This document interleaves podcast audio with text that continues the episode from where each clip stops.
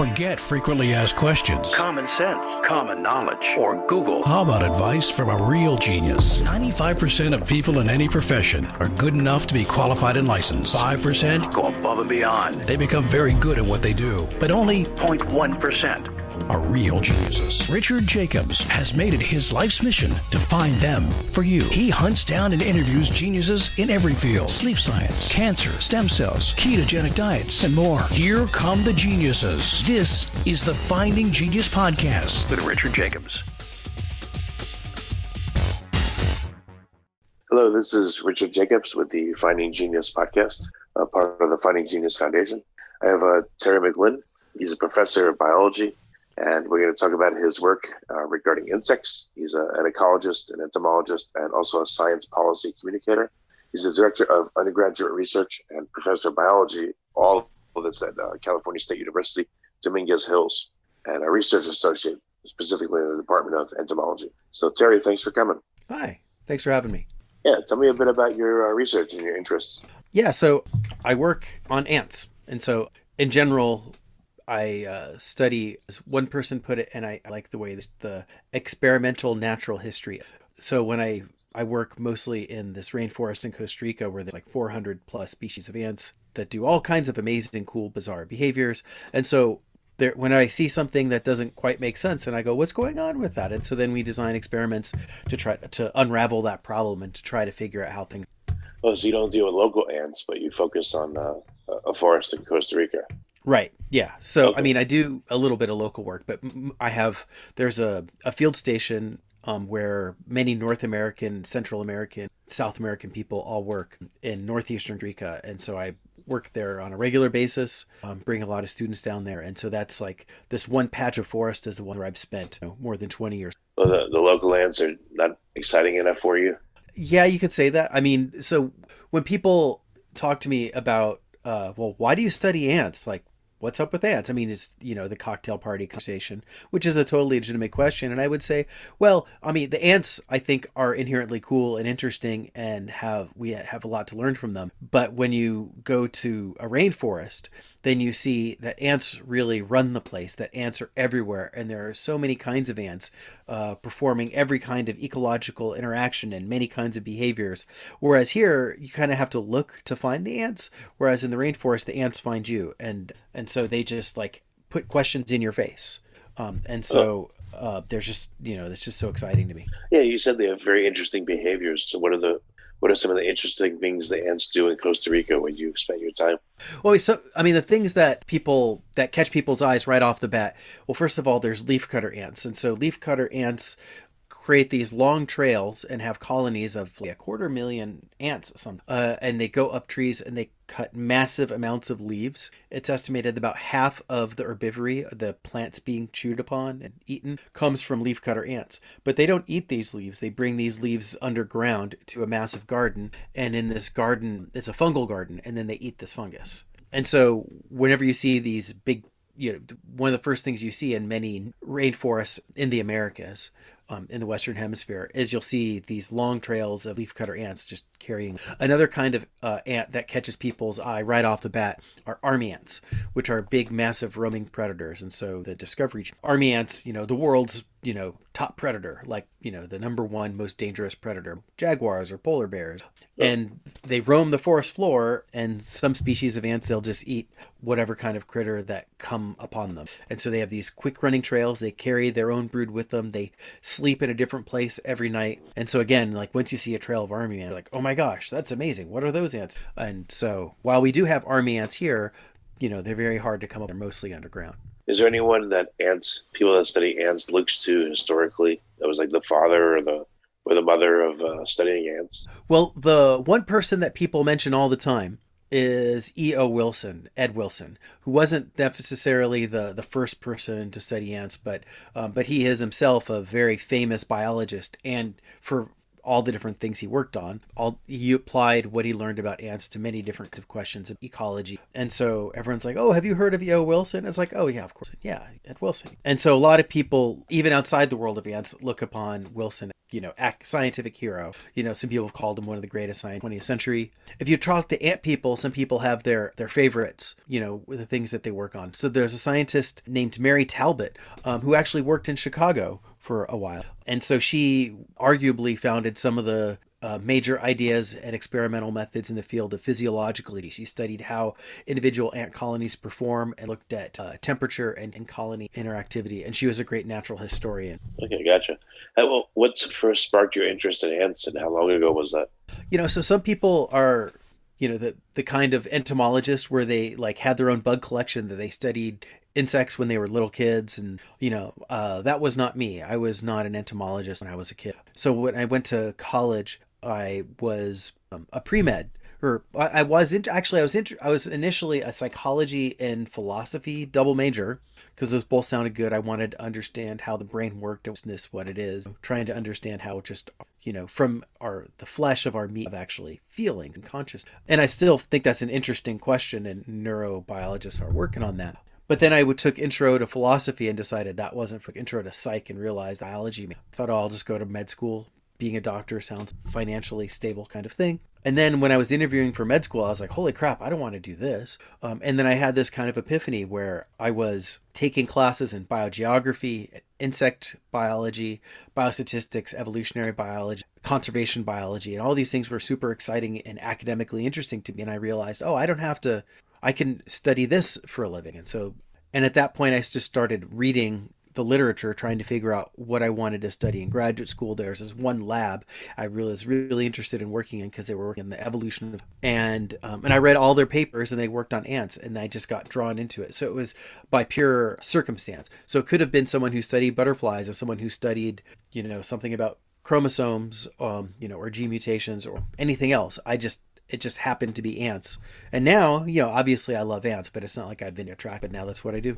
Yeah, no, it's really cool. What is it about the ants that uh, you're trying to figure out? Are there particular hypotheses you have, or like, what's the focus of your study? Yeah, so there's in general, if I were to try to find a common theme of all things that I, I, I work on, it's what is the how do how do ants respond to changes in their environment which is a very but that's because ants like all organisms are always in nature are subjected to environmental challenges and ants often have creative and interesting ways of of addressing those challenges. And so i just find something weird and want to figure out how or why. So for example i was doing this studying doing this one field experiment uh, and i noted and i would put flags in front of the colonies. So i would look at a whole bunch of colonies and i'd flag them to look at them later to do experiments. And there was this one ant that uh, its name is Aphaenogaster it did not have it.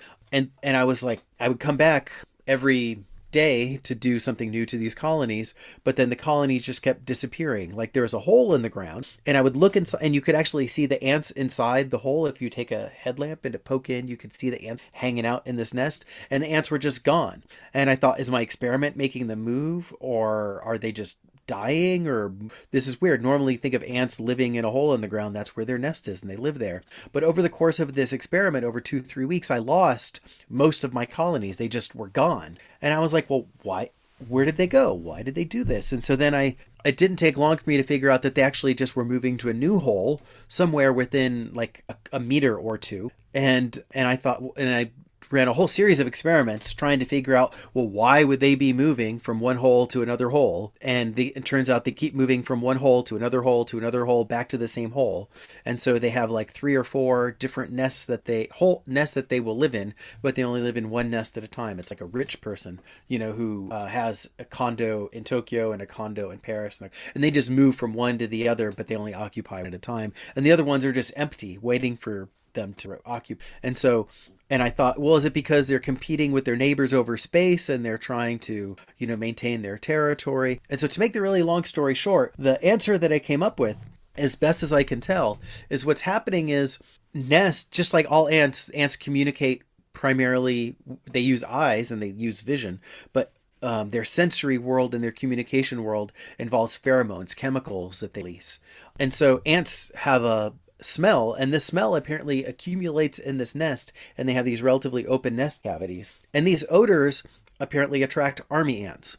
And so, most army ants, it turns out, what they eat are other ants. And so, the biggest enemy of ants are other ants because army ants will roam into colonies and mostly steal the brood, the babies, the larvae, and the pupae, and then take them as prey and eat them. Oh, wow. And so, yeah, and so these ants keep moving from one nest to another because their nest accumulates their odor and it's a trace odor that that it's not really easy for us to smell at all but the army ants clearly smell it and so the more brood they have the more they create uh, the higher at risk they are from losing this brood. And then what they do is they'll maintain more nests. And the larger the colony is then the more often they'll move because they accumulate this odor more often. And so if they move once a week or so on average, then that means that the odors of the nest are going to decline to the point where the army ants are going to have a lot harder trouble finding them. Before we continue, I've been personally funding the Finding Genius podcast for four and a half years now, which has led to 2,700 plus interviews of clinicians, researchers, scientists, CEOs, and other amazing people who are working to advance science and improve our lives and our world. Even though this podcast gets 100,000 plus downloads a month, we need your help to reach hundreds of thousands more worldwide. Please visit findinggeniuspodcast.com and click on support us. We have three levels of membership from 10 to $49 a month, including perks such as the ability to see ahead in our interview calendar and ask questions of upcoming guests, transcripts of podcasts you're interested in, the ability to request specific topics or guests, and more. Visit findinggeniuspodcast.com and click support us today. Now back to the show. How come the army ants can't follow them like bloodhounds and go to where the smell is strongest and then you know follow the trails and get them? Yeah, well, I mean, so I think they, and sometimes they do, but I think they reason. So it's essentially it's an evolutionary arms race where the ants are trying to avoid being detected, and then the army ants are obviously trying to detect them. And so when the smell in their colony hits a certain threshold, then that's a signal to them that they need to move. And so again, sometimes it works, but oftentimes, but sometimes it doesn't because army ants still do attack them. But I've spent you know many many you know weeks in the field with these ants, and I've only seen a colony get actually attacked by army ants a few times, whereas far more often I've seen army ants go right past an entrance and they just don't see it. So they're doing a pretty good job of avoiding. I mean, so army ants don't eat just this one species. These army ants will eat many, many different species of ants, and this is this one species strategy. So very interesting. So the, the forest that you go to is it pretty expansive? I mean, are there other groups that are there, or is it? Uh, do you guys have free run of the place? Like, what's what's it like your interaction with the government and with other people Yeah. and creatures in the forest? Yeah, so it, I mean, sociologically, like I think it's an interesting place, and so it's a field station where. So a field station is a place where biologists will travel to, um, and usually, you know, and there's kitchens where you get fed, and it's basically it, the resources are there for you to do your science and be able to focus on doing the field biology. And so this field station has been established essentially since the 60s, 70s, and it's grown since then, and it's one of the largest field stations uh, in the New World tropics. really. And so it's estimated that every two or three days a publication comes out from work being done in this forest. And so what's great for me is I primarily work with undergraduates in college, many of whom don't have much fieldwork experience. And so by taking them to the field station, they get to interact with a whole bunch of other scientists. So there's a lot of Costa Rican scientists and technicians who are really experienced people who work there, and the Costa Rican staff who work in the field station. And a lot of my students at Dominguez Hills um, speak Spanish, and so that helps them feel more at home, interact with that's uh that's construct. And and so I have an office down there, which I keep my equipment in year round. And so it's basically like a large storage closet, right? And so I can show up and then just get to work right away by unpacking the office. And we have, you know, field boots and field clothing and microscopes and thermal cyclers and sampling gear all ready to go. And so they basically serve you three meals a day. And so then you'll see other scientists, you know, at these meals, and you could go out in the field with them if you want. And, you know, there's a couple laboratory buildings. And so, you know, and then I've been working there for so long that I'm friends with a lot of the, although with the pandemic, it's now been like a year and a half, but normally I'm there, you know, Oh, when are you supposed to go down there again?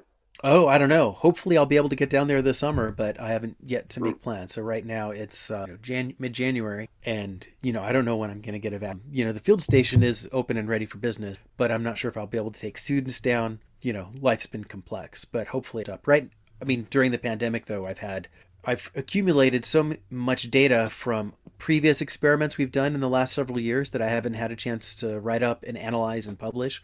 And so I've been focusing on doing that. And so honestly, I don't need to go back down to start a new experiment. Um, I was in the middle between experiments when the panic hit. So fortunately, I didn't have a big project get destroyed except for some long term track. And so we'll see. Hopefully, I'll get down this summer, but if not this summer, then probably next January. So you said ants run the place. What do you mean? They're they're responsible for for what kind of activities?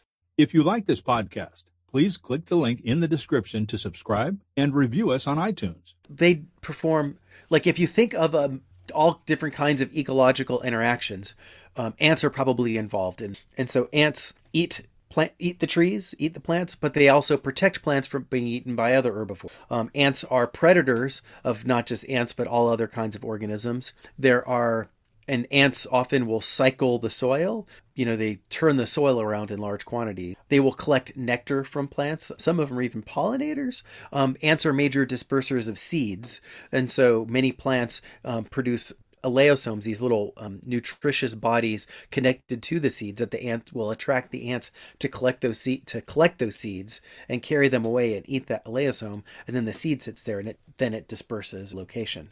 Um, there are some ants that obligately live on plants, which means that they have they can only some species of ants can only live on these plants, and these plants have grown have cavities within them where these ants have evolved to live within these cavities and defend the tree, and the tree in response provides them food and have a partnership in that way.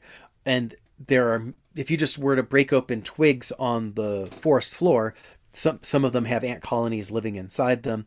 And so wherever you go, you will find ants underground in the leaf litter, collecting leaves, living in trees, foraging the canopy, and they eat at every trophic level as you know predator and they serve as prey.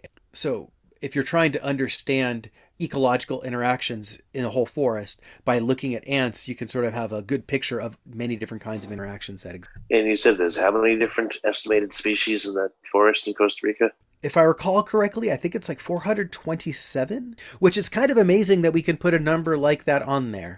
But there's this one scientist um, who's now at the University of Utah, Dr. Jack Longino, who spent a good chunk of his career working at this field station with the goal of tracking all of the ant diversity in this one particular place.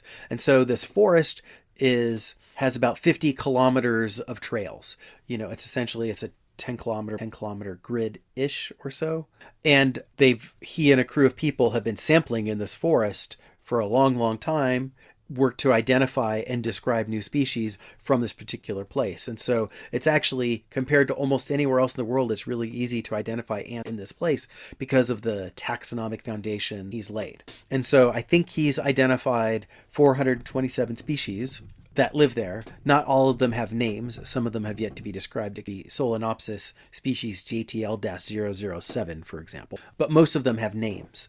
And so sometimes the fact that a species isn't described doesn't mean we don't know it exists. It just means that no one's gone through the trouble to the process of describing. So yeah, it's kind of amazing that there are just so many species there. Whereas I think we have about Oh, 100 yeah. species of ants in all of California. So what are I don't know, what are some of the really unusual species that you've run into or at least heard about, you know, in terms of behavior or, or niche? Yeah.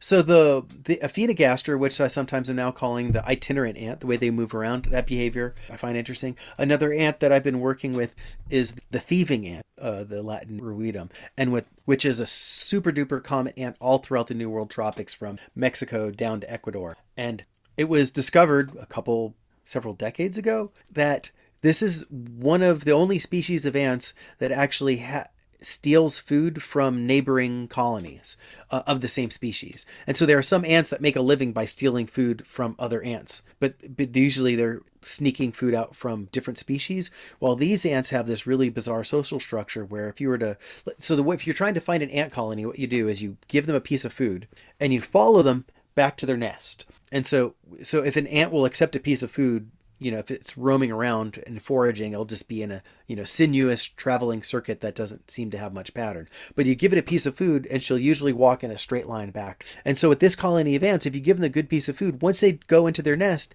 and you wait outside two seconds, five seconds, maybe up to a minute, sometimes this food pops out and there's a different ant that takes that food and walks in a straight line to a different nest and then carries it on. So it turns out these ants have thieves waiting inside the nests of neighboring colonies, just waiting for good food to show up. And when that good food shows up, then they take it and they bring it back to their own. And so all and so if you were to look at an area where there's all of these ants nesting, and they often nest in really high density, so you can have a whole bunch of nests, all, um, but they're not connected, all distinct. Then all these ants will just be swapping food back and forth from them. I did this experiment where I removed those thieves experimentally where because only a small number of individuals these thieves do the food removal most ants don't do the food removal it's a specialized caste and so once you remove all these thieves then it turns out the productivity of all the colony goes up so it actually by stealing everyone steals from their neighbors, but as a result, everyone is worse off. And if you're just to remove that thieving across the board, then everybody benefit. Can you tell the thieves are they phenotypically different,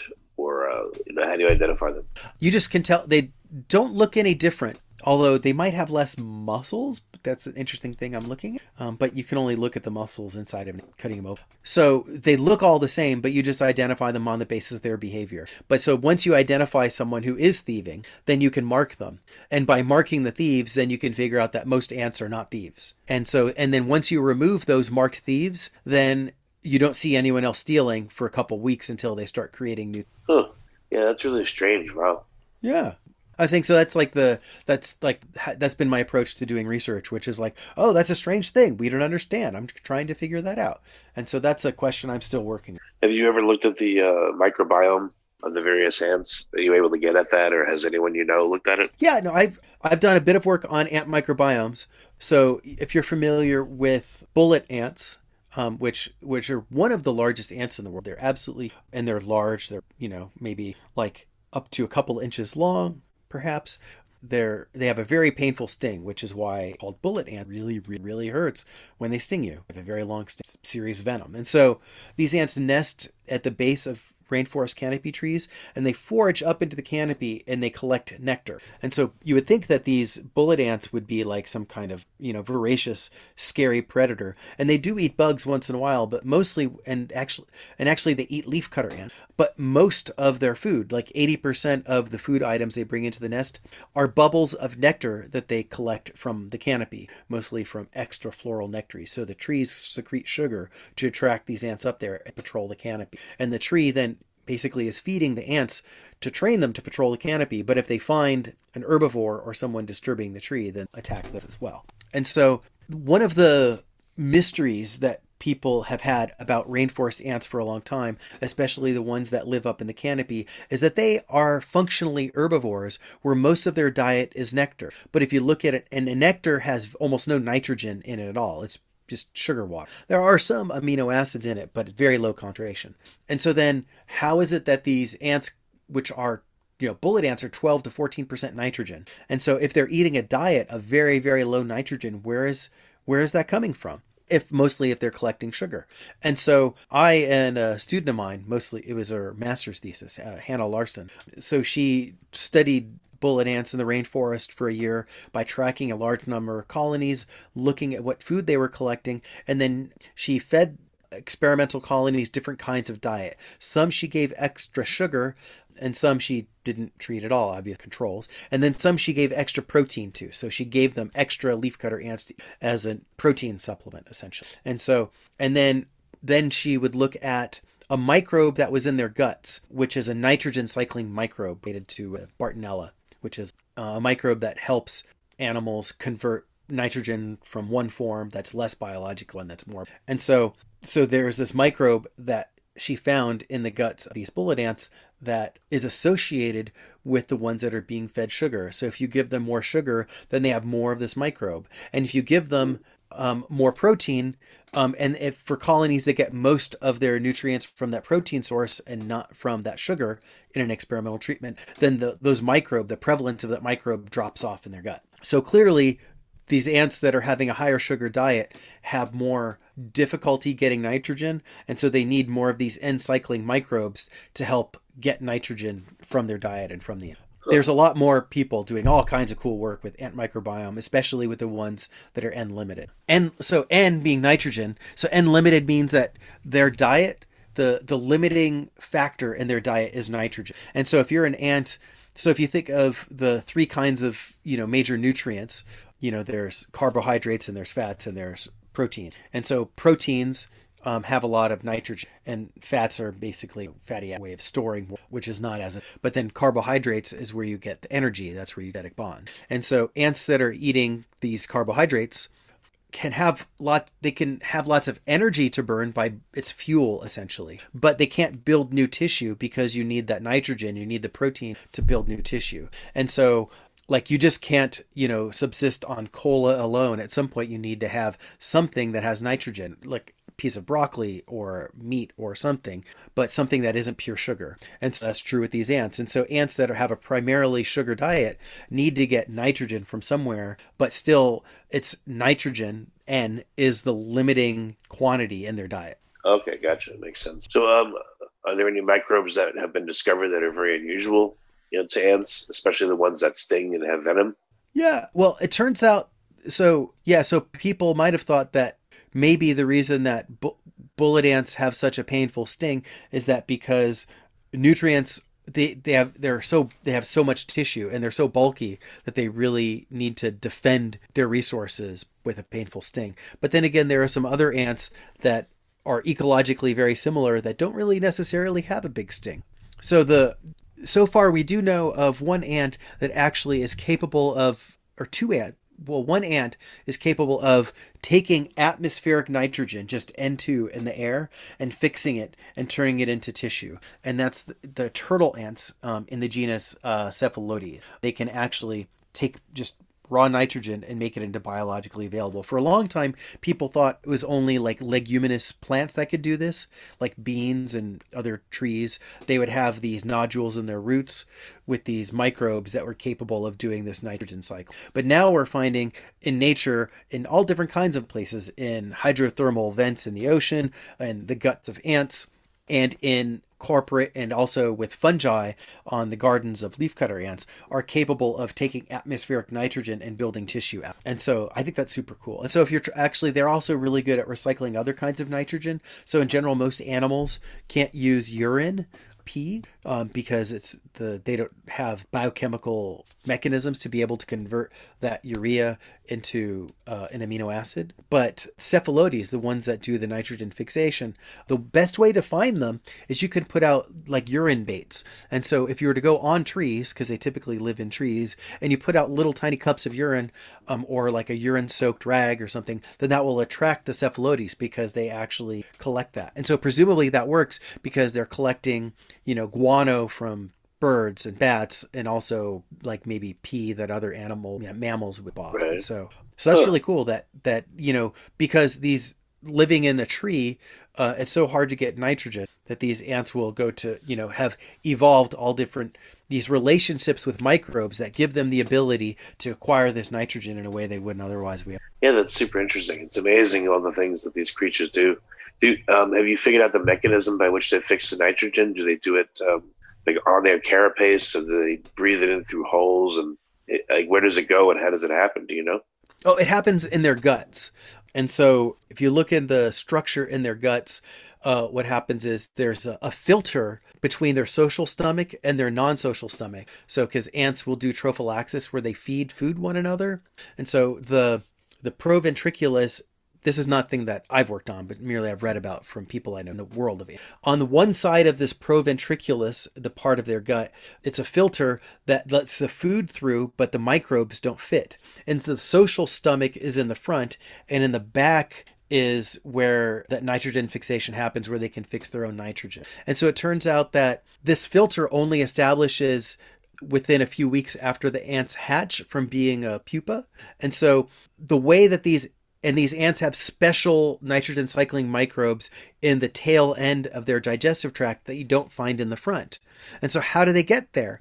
And it turns out that these ants do um, the cephalotes, these turtle ants, do anal trophallaxis, meaning they basically they they poop some uh, with with some of these microbes, and the other ants when they're when they're young, shortly after they're born, will then eat these microbes, and the microbes will colonize the back of the gut. Then this proventriculus filter forms to prevent other microbes from entering that region. And so it's like a special garden inside the gut that is protected from other microbes where they can perform this night fixation. And so, and these microbes go along with it and they've evolved to serve this function. And so there's a combination of social behavior where that they use to, to pass on these microbes from one generation to the next. What about in, um, in bullet ants that they have venom? Are there microbes in the venom sac or where the venom's stored?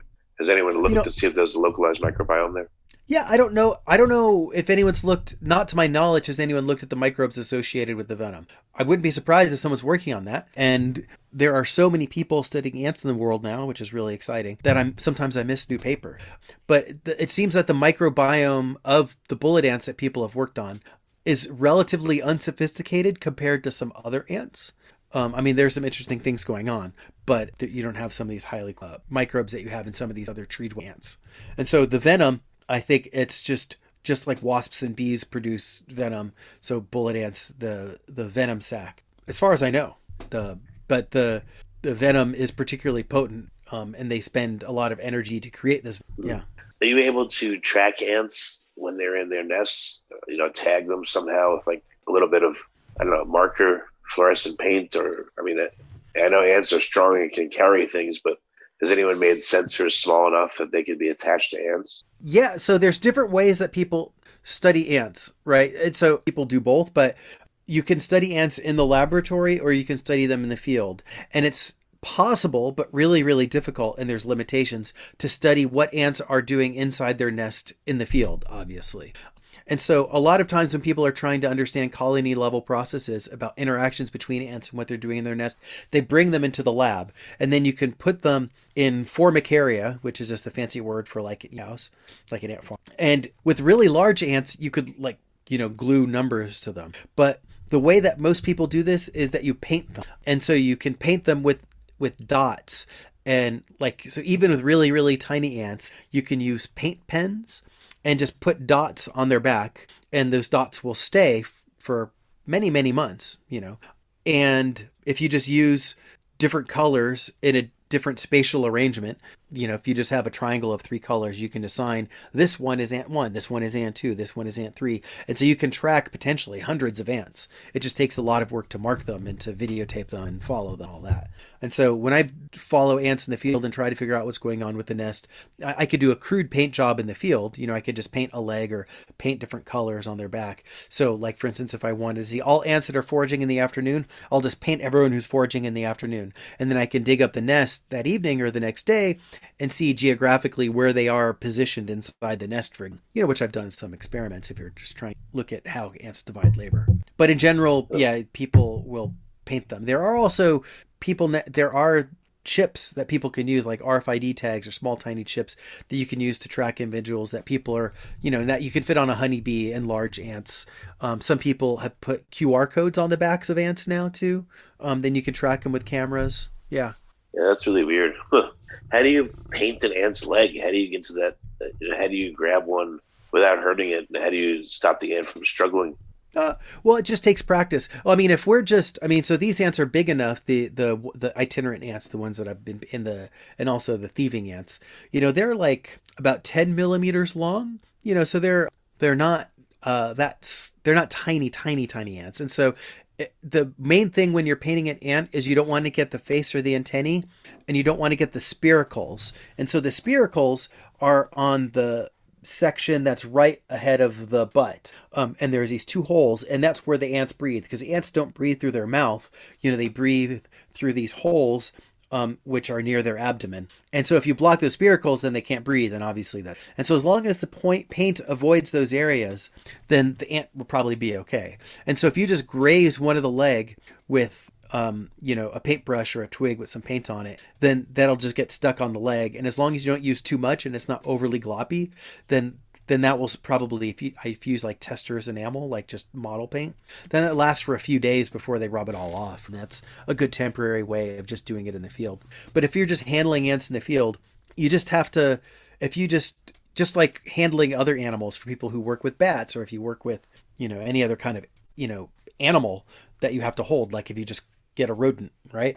You just have to have experience handling it to make sure that you don't hurt it. You need to have a firm touch, but obviously not too firm. You just need to know the amount of pressure you need to exert to trap them in place. And if an ant has a very painful sting, then you clearly need to do it differently. We also have these forceps where if you grab a couple legs, then it can pinch those legs in place and you can just hold the forceps and you can just immobilize the part that you need to move. So I guess basically just like with all other things, just a little bit of experience. Have you been able? Have you ever been able to tag dozens or hundreds in a particular colony, and and you can see the colony dynamics on a on a you know a mass level?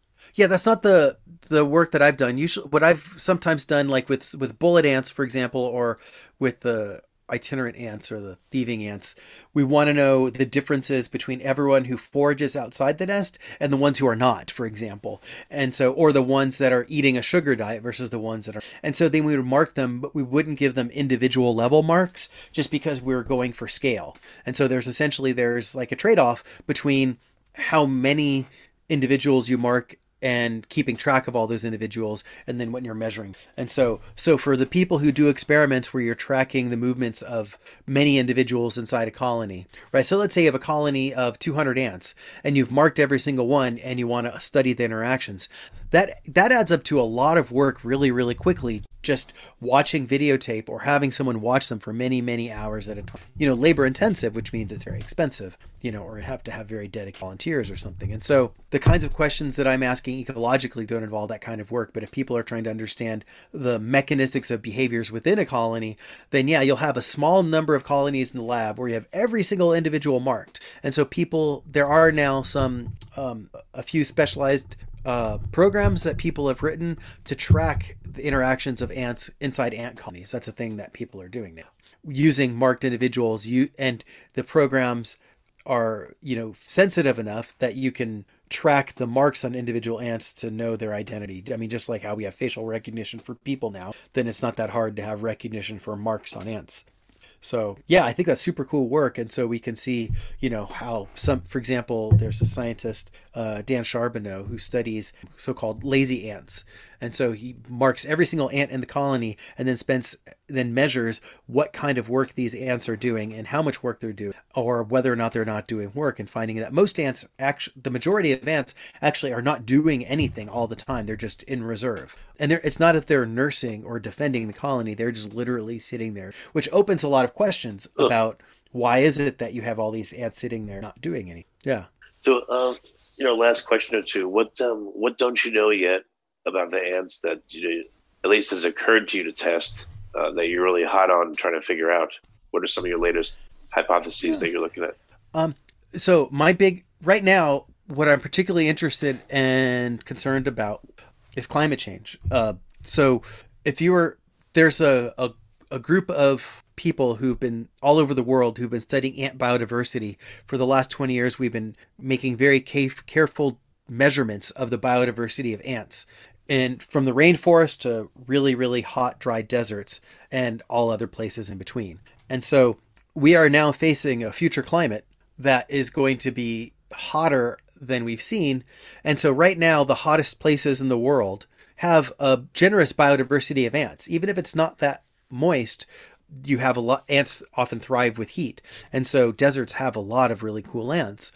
But what happens when those deserts get hotter than they are now? So the future climate will have places in the world that are hotter than anywhere that we see right now. So in other words, if we want to understand the biodiversity in one location, how it might change 50 years from now as it gets hotter, then we could go to a warmer place and find out what that looks like. But if you look at a desert which is already really hot, then what is it going how is the ant biodiversity going to respond when it gets even hotter? So essentially we're entering, you know, a world where we don't have an analog there's no we don't know how these ants are going to be able to tolerate that. And so I think understanding the physiology of ants and how they'll be able to rest- respond to extreme heat, what species are going to disappear, are some species going to forage more nocturnally?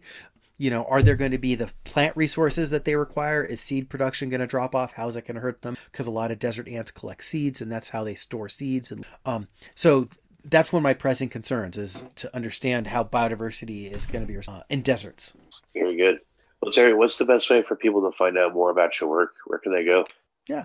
So my website for my lab is leaflitter.org, L E A F L E R, because I study leaf litter.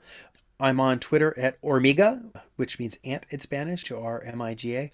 Um, and I have a blog called Small Pond Science. Where Very good. Well, Terry, it's been really interesting. Thanks for coming on the podcast. I appreciate it. Yeah, thanks for your time, Richard. If you like this podcast, please click the link in the description to subscribe and review us on iTunes. You've been listening to the Finding Genius podcast with Richard Jacobs. If you like what you hear, be sure to review and subscribe to the Finding Genius podcast on iTunes or wherever you listen to podcasts. And want to be smarter than everybody else? Become a premium member at findinggeniuspodcast.com. This podcast is for information only. No advice of any kind is being given. Any action you take or don't take as a result of listening is your sole responsibility. Consult professionals when advice is needed.